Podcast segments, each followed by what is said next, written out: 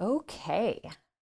So I decided to start recording podcast material on the fly, um, in part because that will be easier for me. I think about this stuff, you know, in and out of client calls all day. I have ideas and I'm like, oh my gosh, I should talk about that on Instagram. I should make a YouTube video. I should do whatever.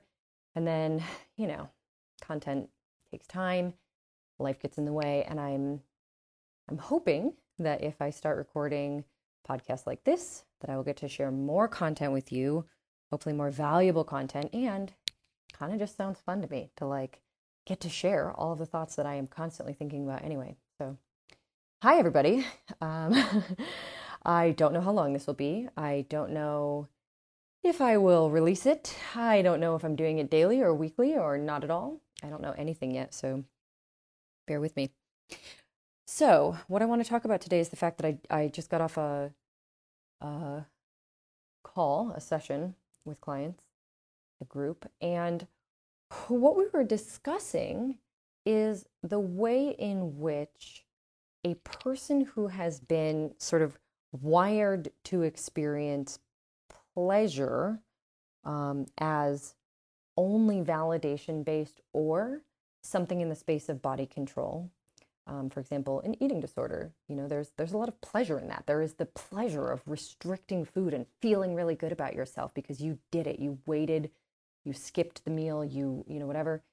In in some ways, we could certainly argue that that doesn't feel good, but it there is pleasure in it. And then on the other side, there's the validation right? You lost the weight, you saw the number go down. Someone said you looked thin, you bought smaller clothes. Again, lots of that doesn't feel good, but there is pleasure in that. So when someone has been basically living in a space where those are kind of their options for pleasure, that they are wired to essentially feel that dopamine reward hit only when they're eating, restricting eating, exercising, or you know, thinking about some other kind of body control thing. Um, there are there is a, it's really hard to get off that wagon there's very few other things that are going to give them at that point the same kind of pleasure, which makes it really, really shitty for a while. It feels terrible. If you're thinking to yourself, oh, okay, well, I'd like to heal from this eating disorder, but it is actually my only two sources of pleasure. When I restrict, food tastes amazing, orgasmic. And so there's pleasure when I do eat, and there's the validation of restricting, feeling good about myself because I, you know, I succeeded at what I set out to do, and people think I look great. Those are my only sources of pleasure. I'd like to heal from this eating disorder. However, the the thought of life without those sources of reward sucks.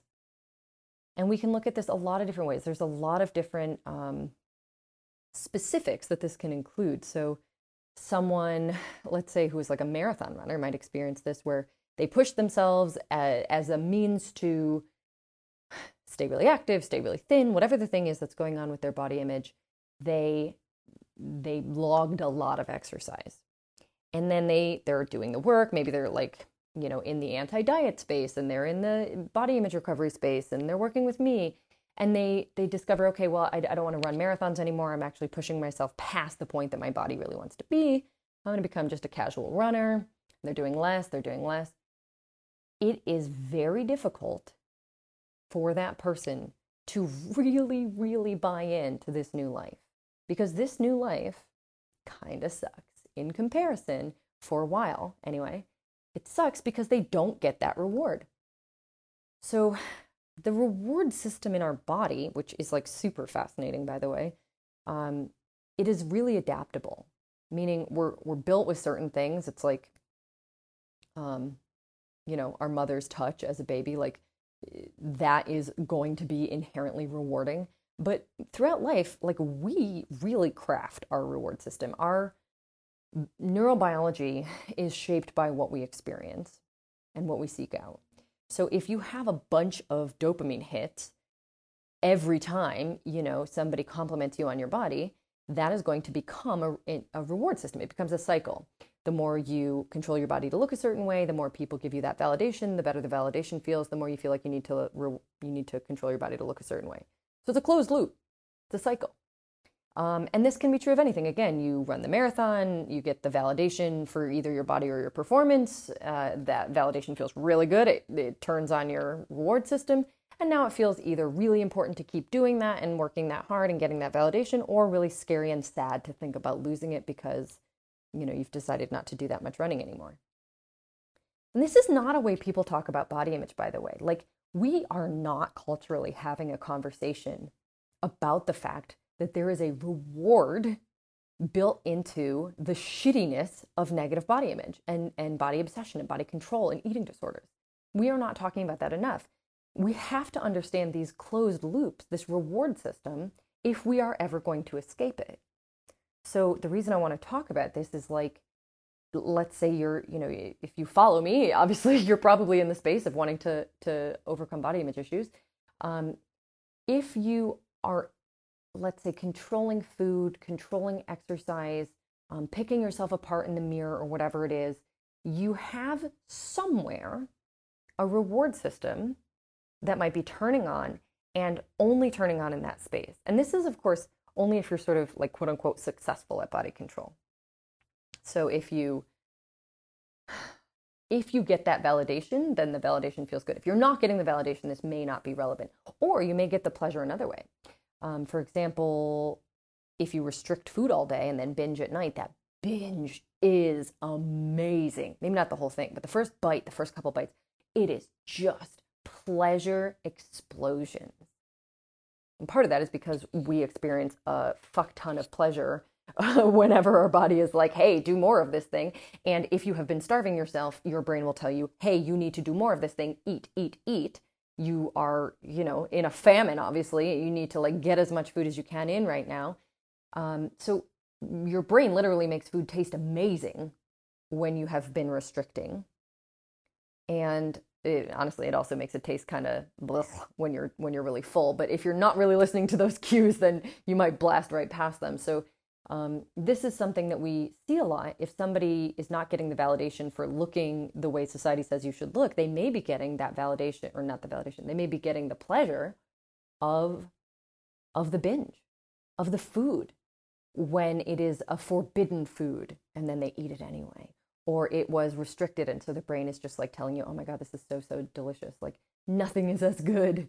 you know, it, it, when you're eating regularly, food will probably never taste that good. So there's there's a real loss of pleasure when we overcome body image issues. And for a while, before you recalibrate, before you do all of this healing work, um, for a while it just sucks. Because a life without pleasure and reward, a life with, without your reward system lighting up very often, sucks. It is. It feels bland. It feels um, depressing. It can feel really hopeless or feel like despair. It can feel. It, you can feel totally lost because without a reward system kind of driving your seeking behaviors, like go do this, um, you're like, what the hell do I even do? So we need to talk about the fact that there is a part in between where your old body control or obsession habits were somehow hitting your reward system and when you're actually free you know uh, food freedom body image freedom uh, living your best life there's a, a stage in between for so many people in which you have stripped away your sources of pleasure and reward and not yet filled those spots up yet with anything. And it is just super shitty. So people who are like not really bought in yet to the idea of overcoming body image issues, like maybe they're, you know, um, they're like reading anti diet and thinking, ah, this is so great for other people, but I just want to be thin. This, uh, this is a really good idea, and I'd like to get on board, but only if I can do it while being thin. So there is this sort of in between stage for a lot of people um, when it comes to moving towards body neutrality. It's like their body, but not totally. This is part of what drives that, because when when you're looking at a life without pleasure and reward and goodness and you don't have a replacement yet, it is really, really unmotivating. Who wants to do that? Nobody, basically, is the answer because everybody wants a life filled with that reward system lighting up a lot. That's what feels good. So, in that space of shittiness where you have very few sources of reward and pleasure, it can be really tempting to go back to them. And this is why you see relapses this is why you see backslides. This is why it's just really freaking tempting. You're like, okay, okay, I'm doing this work. I'm feeling more body neutral. I'm I'm eating what I want. I'm exercising less. I'm resting. I'm taking care of myself. Oh, great, cool. I've gained some weight. And now here I am. I've completely lost the validation I used to get for looking a certain way among my friends, family, peers, and strangers, and whatever. So now I've lost that one source of reward. And food doesn't taste as good anymore because I'm eating three times a day instead of just once at the end of the day with a binge.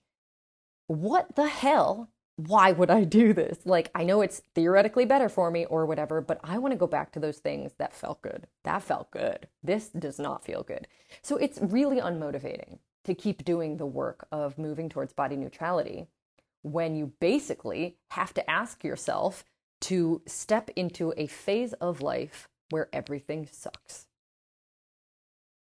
And this won't necessarily be true for everybody. So if you think about what I'm referring to here is when the source of pleasure is exclusively built around uh, food, exercise, body control, validation, etc. So if you, let's say, I don't know, you were doing this exact same thing, you were controlling your body and getting that validation, and and the the you know reward system lit up for you every time someone said, "Damn, you've been working out, you look so good." Um, if that's the case, but then you also happen to feel really connected to the pleasure of your hobbies or your passions, um, you know, you're really tuned into an embodied pleasure when you move your body in a certain way or you you go hiking in nature and you feel like you can commune there or you know you spend sitting time sitting in meditation or prayer and you're really connected to the pleasure there um, maybe sex is a place where you're just really leaning into pleasure and it's it, it feels wonderful and rewarding. Maybe your friendships your connections the intimacy in your life is really pleasurable and rewarding. Um, so this person is going to have a much easier time because when they ask themselves to overcome their body image issues and to stop doing the body control behaviors and basically to lose the validation, uh, they're going to step into a space where there's still pleasure available to them. So it will not suck as much. It might still suck, but not as much. So this person has a fairly balanced relationship with pleasure and joy and fun and all of these nice things. And so they're just giving up one of the 10 ways in which they feel really good. And it might suck, but it is not catastrophic. Now, obviously, everybody's got a different thing going here, but most of the people I would say that I work with are not tuned into other sources of pleasure and joy and play and fun. They are honestly uh, tuning a lot of that stuff out. So maybe they have sex, but they're not getting a lot of pleasure out of it. Maybe they they listen to music, but they're not like really enjoying it. Um, you know, they they move their bodies, but they're not like in it, feeling it, and being like, God damn, it feels good to move my body. It's more like, okay, I got to cross this exercise off my list, and then I'm gonna, you know, do this and do that. So a lot of the people I work with are not tuned into any other sources of reward, which means that when we do the work of giving up those rewards, they have nothing. Is so, so common. And it's especially common because when you think about women, you know, statistically, they're more likely to have all of these body image issues and body control behaviors. Um, also, they're way less likely to have uh, a healthy, abundant relationship with pleasure. Why? Because we live in a society where literally, like, the definition of a good woman in so many ways is that she has denied herself pleasure successfully. You know, we think about the woman who, like, doesn't have sex until she's married. Oh, she's so pure, she's so virtuous. She basically said, I will turn up my nose at pleasure for all of this time in my adult life. It's it we praise that, you know, we think very highly of them. Maybe, maybe not everybody, but we have an idea that there is something really good, really impressive about this person who chose not to engage in, in sexual pleasure. It's exactly the same with food. We reward and praise and feel really, really admiring towards women who refuse the pleasure of food. Oh my gosh, you must be so good. I I eat dessert, but you skip dessert. You you're just so good, right? We don't say, "Oh, I'm so good because I leaned into pleasure with dessert." And it's too bad for you that you skip dessert because, you know, it's really delicious and you're missing out on all this pleasure. The the status here is with the person denying pleasure, and this is especially true for women. So it, me- it makes sense. It makes sense that so many women with body image issues and body control habits are also the ones who are wired for the least diverse and abundant pleasure and reward in other areas of their lives.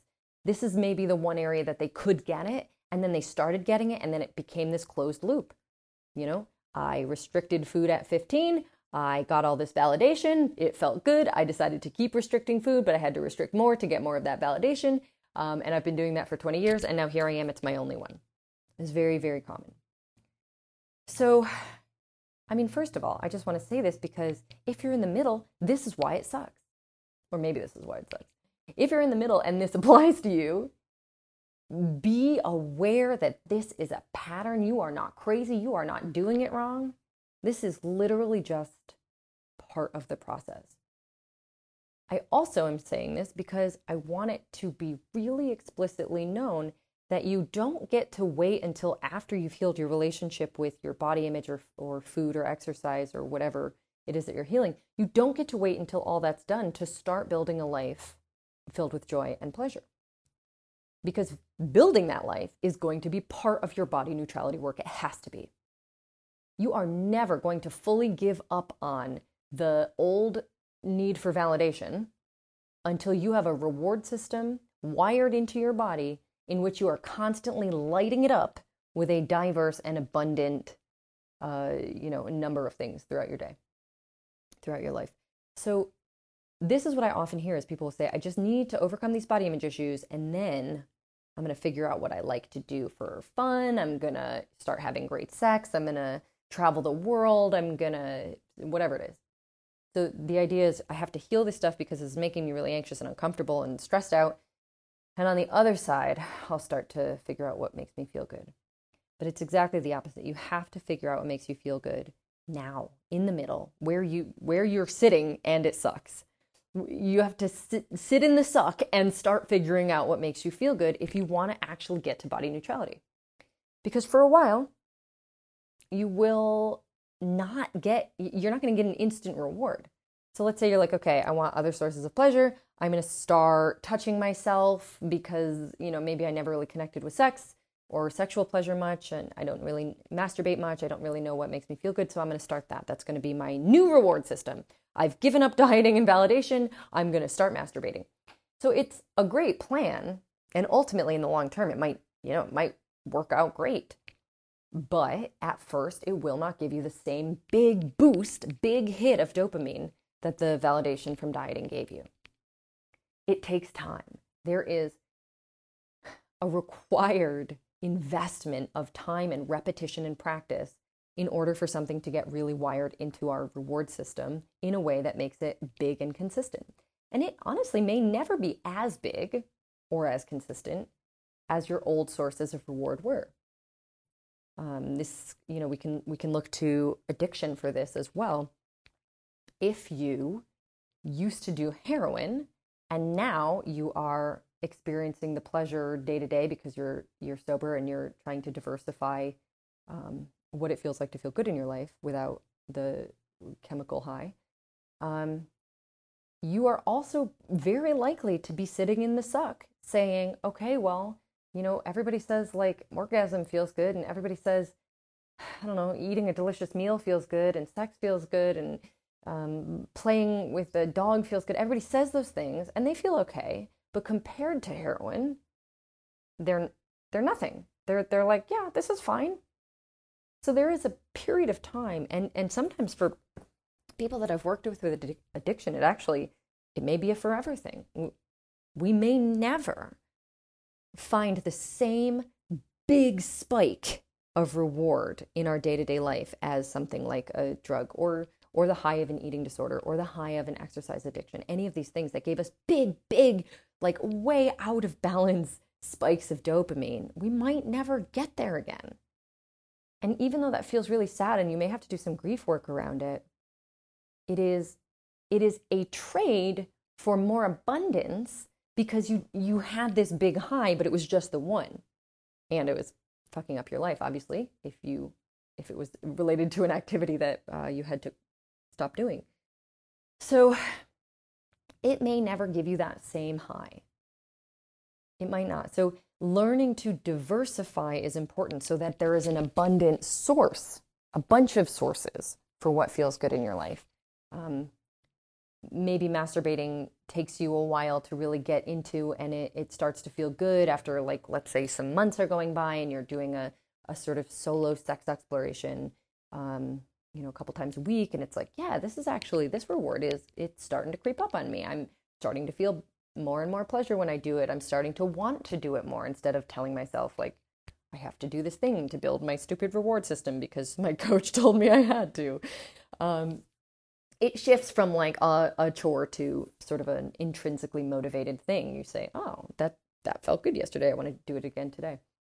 That might be happening, but it still might not be as big of a spike as like seeing the number on the scale go down was for you once, or the taste of that first bite of your binge after not eating all day was for you once, or the feeling of somebody looking at you naked and saying you're the hottest person they ever saw, or whatever, that kind of like validation that you're you're looking good was for you.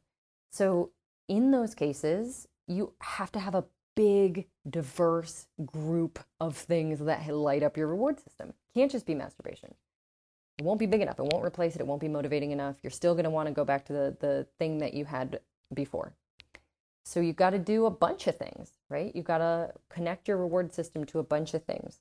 So a lot of my clients will end up really doing doing the kind of time consuming and big work of building a life that feels good in the middle of the suck. They're still like, I kind of want to go back to the validation thing, but the validation thing was like hurting my health or my mental health, or it was, you know, it was causing problems. And I, I want to feel good about myself and my body now. So I have to stop those behaviors. However, it was great. This sucks. I, you know, I'm constantly thinking about like, oh, okay, I'm like moving towards body neutrality or whatever, but I just wish I could do it while also looking like I used to. Like these are really common things I hear from people in the suck, from people, my clients usually, who are like in the middle of this journey. But they start building the things that feel good. They start rewiring that reward system. Not rewiring exactly, but you know, um, shifting, making it be adaptable towards new things and training themselves, basically training their brains to reward them for living, essentially, to give them lots of hits of dopamine throughout the day, throughout the week, throughout the, the year. If you tune into sexual pleasure, that's one of yours. And then you also tune into an embodied movement practice, something that just feels really good, dancing or yoga or, you know, hiking or uh, whatever it might be, just feels really, really good. You tune into things like, um, you know, you start getting massage work or um, you get a dog, you know, that brings you joy, or a cat, and you enjoy the sense and pleasure of petting a cat more. Um, you, you know, you sign up for salsa class or pottery class or whatever the hell sounds good to you, and you start playing more. You start getting more of that joy, the hit in your life of yes, this feels good. You shift your friendships or invest in friendships or make new friends or whatever it is so that you're getting more pleasure and reward from your relationships, your partnership, your family, whatever it is, you make your life feel better. And the validation hit of dopamine will not seem so important. It will not be as tempting to go back to dieting. It will not be as tempting to go back to controlling whatever it was, or over exercising, or restricting food, or anything. All that stuff feels a lot less important when you have a life full of pleasure and joy and play and fun. So I hope that this is helpful. Being able to to tune into those things is going to help most people. Um, so I wanted to pass that along. I, don't know how to end this now because uh, I haven't done this before, but uh, I think that I think this felt good. Um, and I would like to do more of these things, sort of on the fly, you know, really talking about the stuff that comes up on on my coaching sessions and where that takes my mind which is like i mean as you can tell i'm sure i'm stoked on this. Like i love to get off a call and i like write about this stuff or i'll you know I'll process it and just be like thinking about oh my god it's so crazy the you know the relationship to pleasure and reward and oh this is just so cool.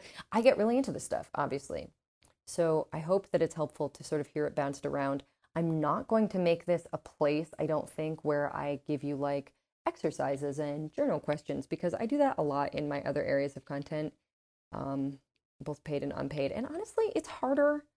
It's harder to do. it's more pressure um, because I have to really think through what I'm going to do before I do it. And this is going to be just on the fly. So, yeah, I hope it's helpful. And I will hopefully talk to you on the next one.